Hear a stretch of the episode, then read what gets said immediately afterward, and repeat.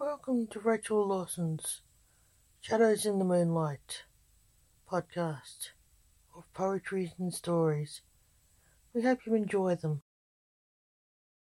Magicians Taken Story Wilkite Alexander was on a visit to the doctor because of her newborn baby Micah when the car was stolen with her baby in the car. In a moment of inattention, the kidnapper noted the baby was grey-skinned, an alien hybrid.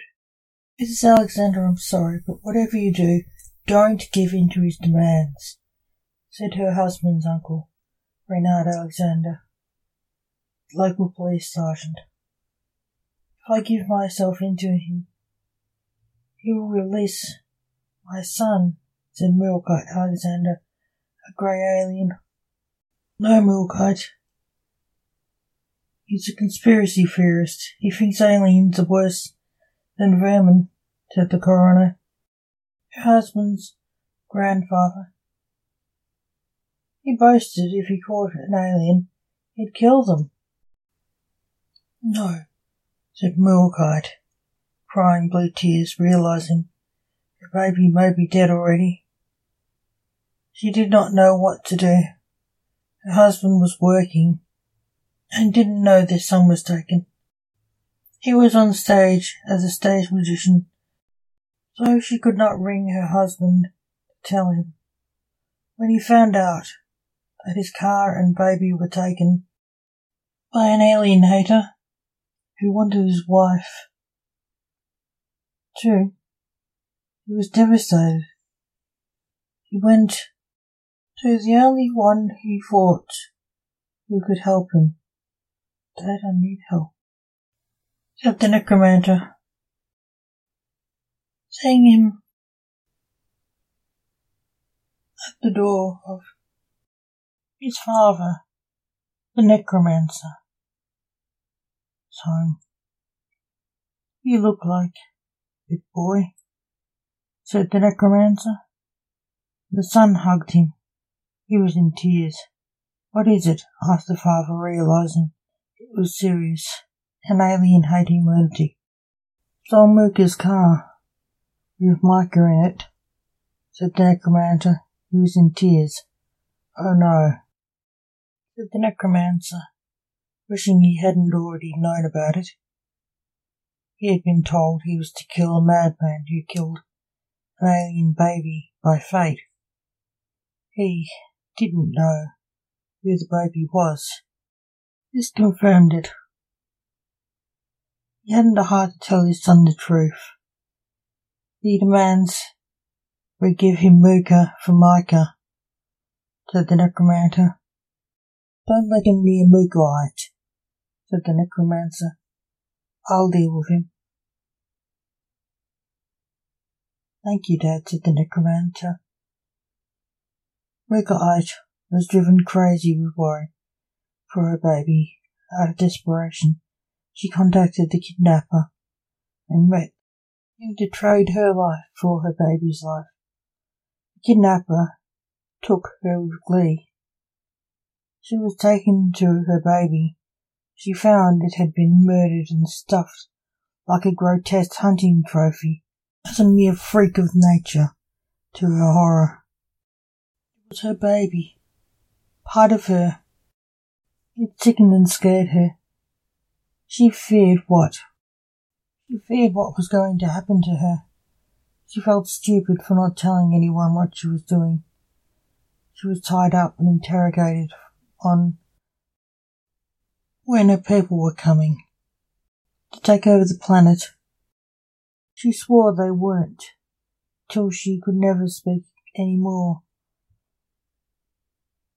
He put a noose around her neck. She was at her wit's end.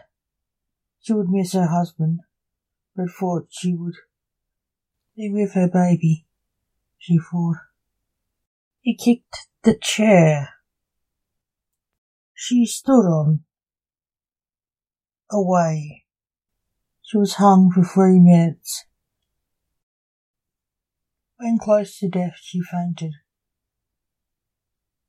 Finally, said the alien hater, thinking her dead, growing impatient. He took her down, stripped her body of clothes. She wore, and wondering what the magician saw in her, to him she was ugly. He sat, thinking how he was going to display her body before he gutted her and stuffed her. He decided to stand her nude, as if standing naturally. What did aliens need clothes for anyway, he thought. He placed her on a table to gut her.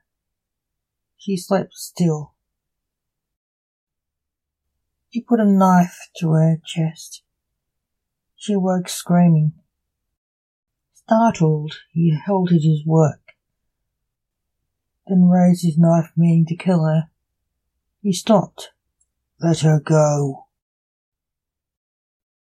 Ah, voice snarled.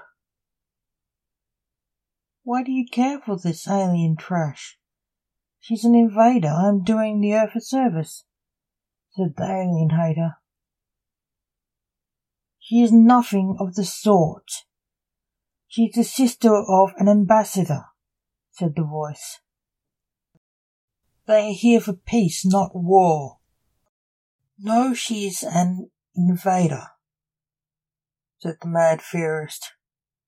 You are insane, said the voice. Let her go or die. Leave or I'll kill her, said the alien hater. Do not think I'm a fool. I leave and you won't kill her, said the voice. Who are you? asked the alienator. The necromancer, you murdered my grandson, said the voice. The alienator dropped dead, with a sword in his back. Milkheart was happy. She was saved. Then she realized she was naked. She felt awkward. Thank you for saving me, said Milkheart. Excuse the clothes. The necromancer helped her up. It's all right. We can't avoid it, said the necromancer, making clothes for her to put on, and walked over to his stuffed grandson. I'll make the police a personal visit and tell them what happened. He will pay for what he did to Micah in this world and the next, said the necromancer. Good thing your husband wasn't here. He'd tear him to pieces, if not stuff the killer of his son himself. Rebecca Ida dressed. She did not look at her son. I'll take you to the police, said the necromancer. The necromancer teleported her guide and himself to the police station. There was a big panic in the station as an alien and a serial killer wanted by the police appearing would usually cause. I come in truce.